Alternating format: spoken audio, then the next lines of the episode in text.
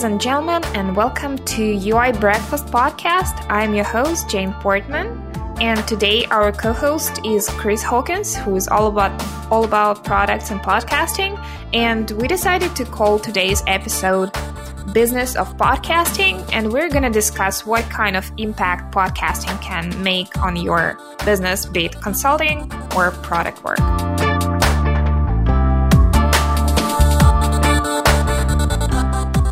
So, hey, Chris.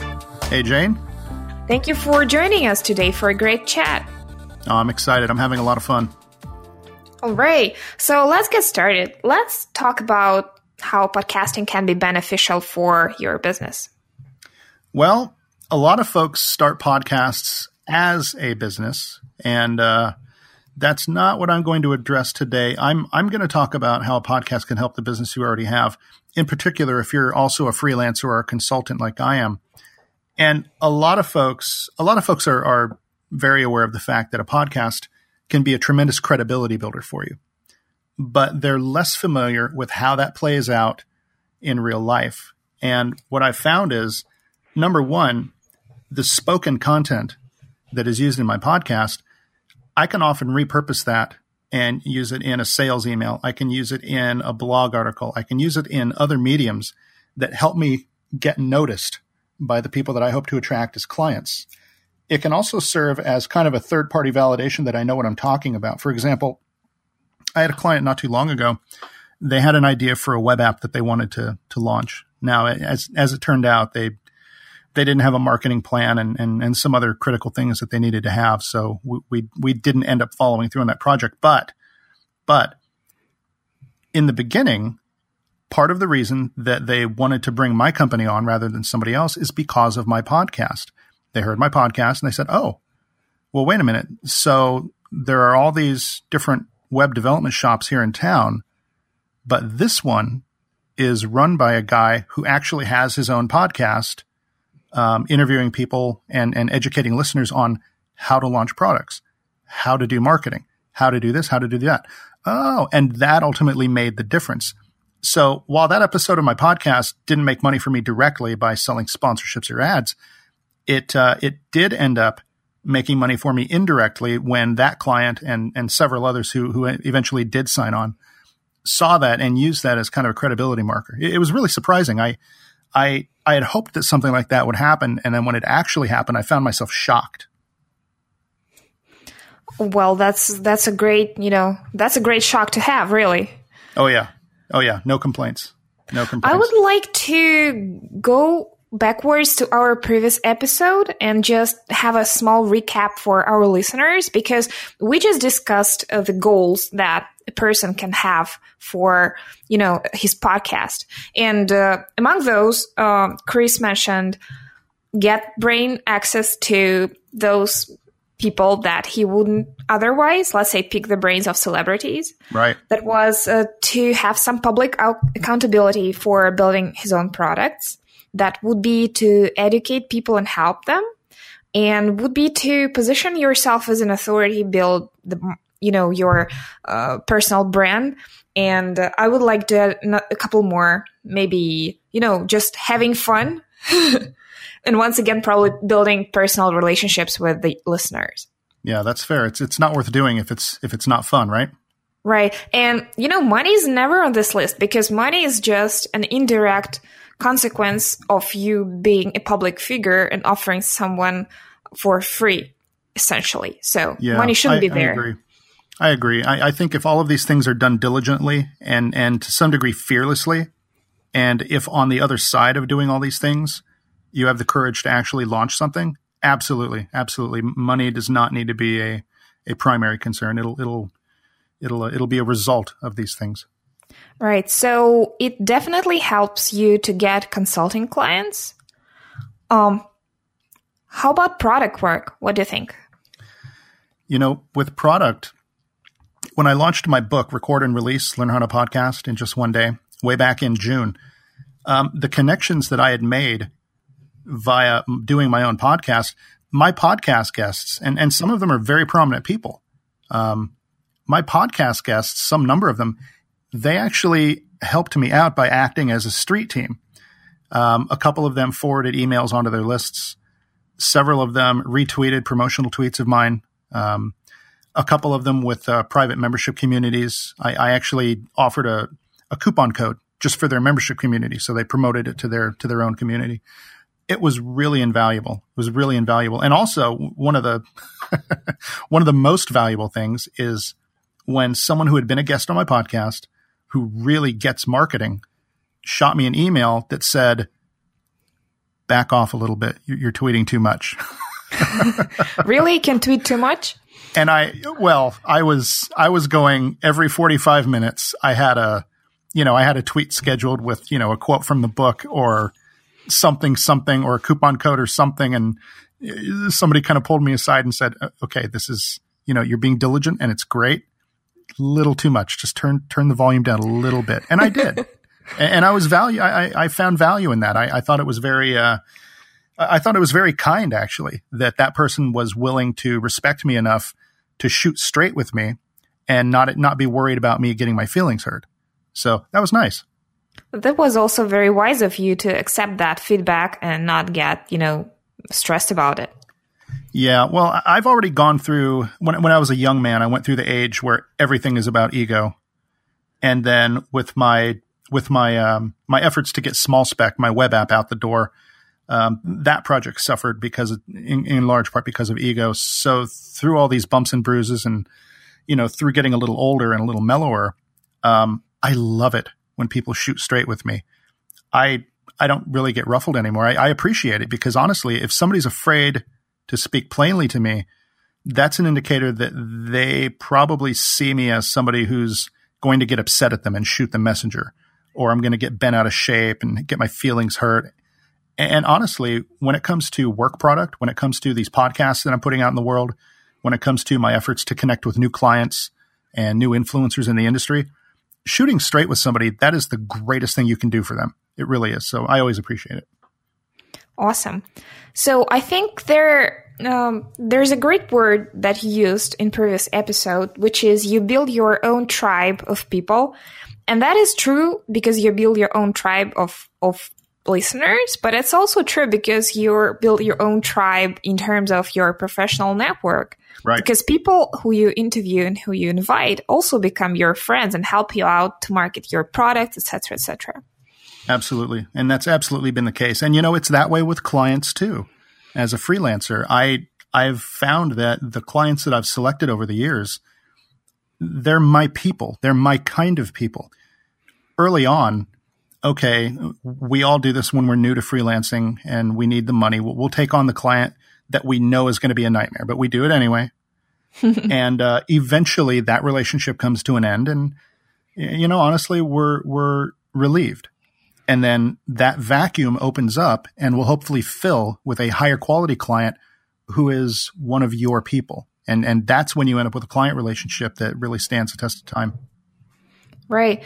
We talked about your podcast being very personal and yourself, you know, building personal relationships with your guests. I do, however, observe plenty of, you know, half an hour podcasts when half an hour is just not enough for the host to explore the whole big universe of the guest. Oh, yeah. I wonder how you solve this problem because, for example, here with you, we have five or seven episodes and we can go in depth about your problems, about your products, etc. But what do you do to build that personal relationship? you, you, know, I, I, actually had this problem recently. I had Alan Branch on my podcast, and because of a scheduling snafu, I only had him for 30 minutes. Now, mm-hmm. you, have been, you've been on my show before. You, you probably remember it takes us about 25 minutes to really get into things. And uh, with Alan, I, I only had 30. And, and unfortunately, my answer is in that episode, uh, I wasn't able to solve that problem. But how I normally do it is I start the interpersonal interaction from the very first email. Um, I'm not sending out Calendly links. I'm actually sending emails. First, an email to invite someone. And they say yes. And I say, that's great. And I email them back. That's great. I'm very excited to have you. Here are the next few open production slots. Do any of these work for you? Yes. No. We're having a conversation right from the beginning. So that dynamic that I'm hoping to play out during the interview where I ask a question and you feel comfortable answering it is playing out from the very first email that I send, sometimes months before I actually get on the microphone with anybody. And then we continue. Okay. Uh, how would you like to be introduced? What is your Skype name? What, which products do you want to talk about? Which, you know, which topics are off limits? We have an entire conversation going on many times before we ever get on the microphone. Once we get on the microphone, it, we're just continuing to talk. So we're already warmed up. We, we've already uh, heard each other's, well, heard, read each other's words and and have gotten accustomed to this is just oh sure this is Chris this is just you know this guy that I've I've already been talking to well now we're going to be talking on the microphone so by the time we click the record button um you know we've already to some degree gotten used to each other and then uh, at the beginning of each episode I, I usually chat for you know five minutes or so just just in case there is any lingering uh, strangeness or discomfort or newness just so that we can kind of hear each other and, and understand oh oh, okay, well, you're just a person? Great. I'm just a person too. Let's go talk. Great. I never realized that all your communication it's so human because it's intentionally human. Yeah. Yeah, that is that is by design. And it, it took me a while to learn that. I I honestly initially I was trying very hard to find ways to automate everything until I realized that the the conversation that takes place via email before the show that really greases the wheels into allowing us to start the show um, already kind of gelled as as as two people that that sort of know each other. That's great because there are examples on ter- on absolutely the different uh, you know side of spectrum. For example, I was a guest at a rocket ship podcast, and I was so incredibly impressed by the way they automated everything. They had like guest onboarding page they had a page where the episode is live already and they have all the, you know, social sharing links up wow. and running for each custom episode. And they have like my portrait in, in the middle of it. And, you know, nothing can be more flattering than that. right.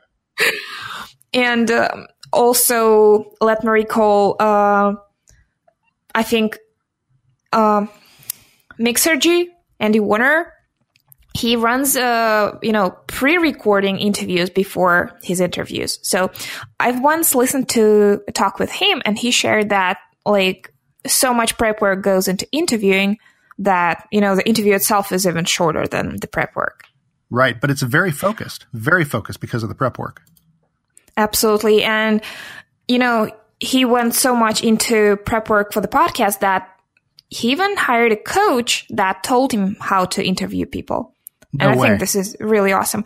Wow. I really, really need to dig out that episode with him on some other person's podcast that everyone here sh- should listen to because this gives us an entirely different perspective on the whole, you know, craft of interview sure. people. Sure, that's outstanding. That's outstanding. And and you know those uh, those interviewers when you get it right, and and on my own show I I, I put a lot of effort into getting it right, and that, that's why I still I still listen to a bunch of shows that feature people who I, I feel like have really have their act together.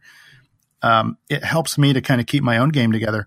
But being able to get valuable information out of a guest in a focused manner like that, that really pays dividends uh, for me as a freelancer. I've had I've had several times when a client who has hired me to build a web app for them, they might have a question and say, "Hey, I you know I realize you know you're you're you know you're you're the builder, not the marketer, but I also know that, you know, you do know something about this stuff. How should I handle blah? Well, there's been more than one time when I say, Oh, here, here's a link to, you know, the episode of my podcast where Ruben Gomez said blah, blah, blah. Go listen to that. I think it'll really help you. So, I, I mean, I'm using that as a resource and, and it's, it's fantastic. And, you know, the clients love it because how often is it that the guy who's building your web app can give you advice in the form of, well, here's this interview show that I created with these really famous founders. No big deal. Here, just go ahead and, you know, go ahead and listen to what they told me. I mean, that's, that's good stuff. And I, I really appreciate being able to do that. Yeah, I've been really enjoying lately including my podcast episodes as a source of knowledge for people who are asking advice. Yeah, absolutely. Absolutely. It's good stuff. Right. And when you get someone to listen to your podcast, it establishes a very special connection, which is, I think, way stronger than the one with a newsletter or a blog post because the person is literally listening to your voice for a whole hour and listening to your ideas. Oh, yeah, absolutely. And podcasting is unique in that if I had, say, I mean, I suppose you could read my email newsletter on your phone while you're at the gym or when you're on the train but that's quite different from piping my podcast directly into your ears while you're at the gym or on the train or there's a higher level of engagement there, I think, and, and a higher level of, of, of intimacy and, and, human connection. And, and so I, I agree with you. Absolutely. That's, that's a much, much deeper, much realer, much more human connection than simply reading words on a page. By the way, I want to share a little bit of experience. I tried to dabble in video production lately. Uh-huh. And, you know, you have to, let's say, do voiceover, a screencast. Right. And it's a completely different kind of audio as opposed to real life conversation because right. you just, you talk to yourself in looking into the screen and you just try to repeat the phrase and get it right until you do, like for repeating every two minutes, every five times, round and round. This is just so not for me. This is so different from podcasting, even though it's the same thing. You're recording audio track. Yeah. Yeah, that's tough. With a podcast, it's it's completely extemporaneous. Well, with my podcast, it's completely extemporaneous. I know there are some people out there who script their shows, but you, you, when you're doing the screencast, um, and, and, I have the same issue. I do a lot of screencasts for clients. Um, my company does not do written uh, written instructions for anything anymore. We create videos. If we build a system for somebody, um, we build some kind of an app. They have a question about how do you accomplish this task we do a screencast video because we found that writing it out, you know, number one, click here, number two, click there. Nobody reads it. Um, and you're right, it's tough because whereas you and I are talking right now completely extemporaneously, when I'm clicking around the screen, I need to pace myself. My comments are guided by whatever the next step in the uh, in the screencast is. It's tough. It's it's very tricky. Yeah, so you know what what kind of pain I'm talking about. Oh, Trying to get the same phrase over and over again. It's really oh, yeah. painful. Not easy. All right, let me twist the conversation a little bit. Sure. We're talking about the business of podcasting. So please share the evolution of your own podcast from its very first days. How many years you've been out there?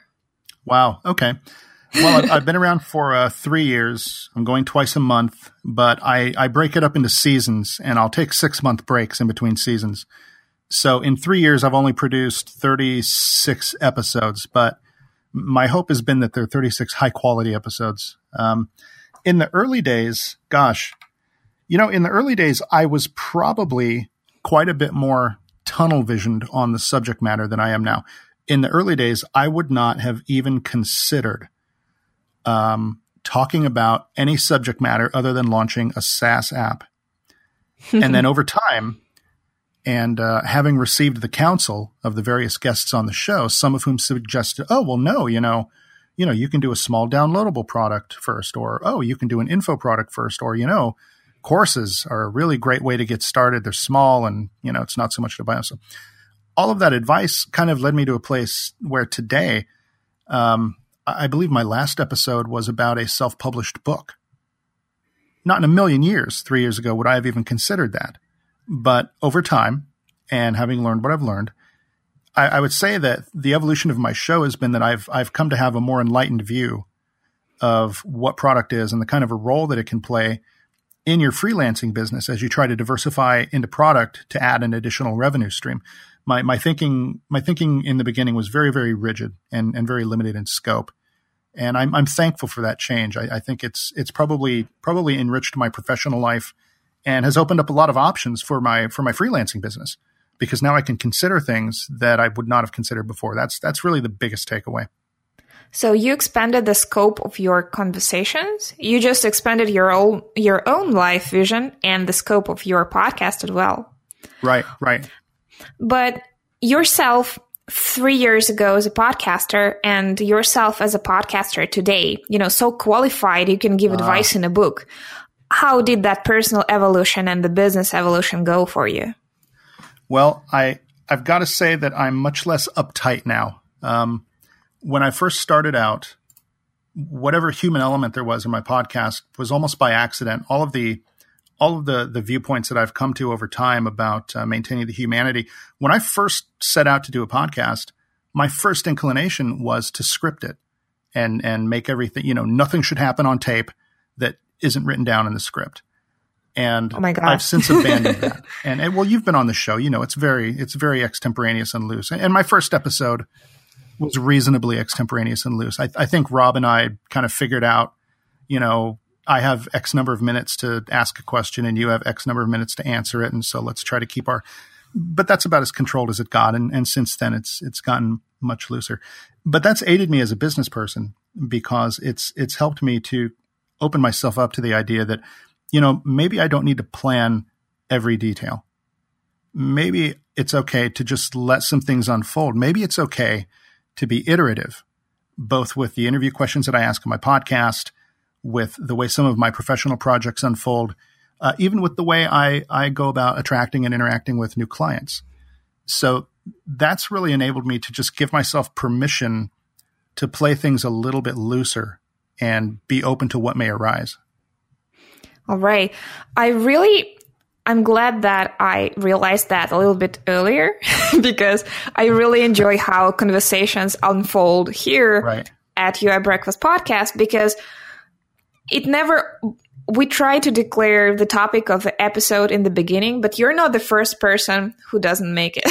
like, right. this episode is supposed to be called Business of Podcasting but it's clearly a more intricate and you know dynamic conversation about podcasting right. about everything but the business you know seriously right. but i'm enjoying it and i'm sure the listeners enjoy it too yeah it's good it's definitely good so if we want to steer things back around more to the business end of things um, I would just say to to other freelancers out there who are who are podcasting or, or anybody recently anybody anybody who owns a business and also podcasts is to look at their podcast uh, not just as a marketing channel, but as an asset. And by that, I mean, when you're creating podcasts, you're creating a store of content that can be used to aid your business. If you're talking about things that are evergreen, uh, for example, with my own podcast, nobody's ever going to stop wanting to launch products. All of the information in all of my 36 episodes is, is evergreen. I can extract that information and put it into a series of articles. Uh, let's say you run a small pizza shop, right? And you podcast about, you know, pizza or cooking pizza or, or high end pizza ovens or whatever it is that you happen to do. It's probably a terrible example, but my point is if you have 100 episodes talking about pizza or the history of pizza in America or the pizzeria business or how to be more profitable running a pizza parlor, you've got a tremendous amount of content. Pull that out, put it on your blog, pull that out, and see if you can get yourself an article in the local newspaper. Um, interview other local business persons. Oh, that's something that I'm experimenting with right now. Um, is reaching out to prospects, introducing myself as a local business owner. My podcast is, of course, part of my professional bio that I send over, and I ask them if I can interview them for a local business podcast. That really gets people excited. Really, really gets people excited. Who doesn't want to talk about themselves, right? Absolutely. This is great advice.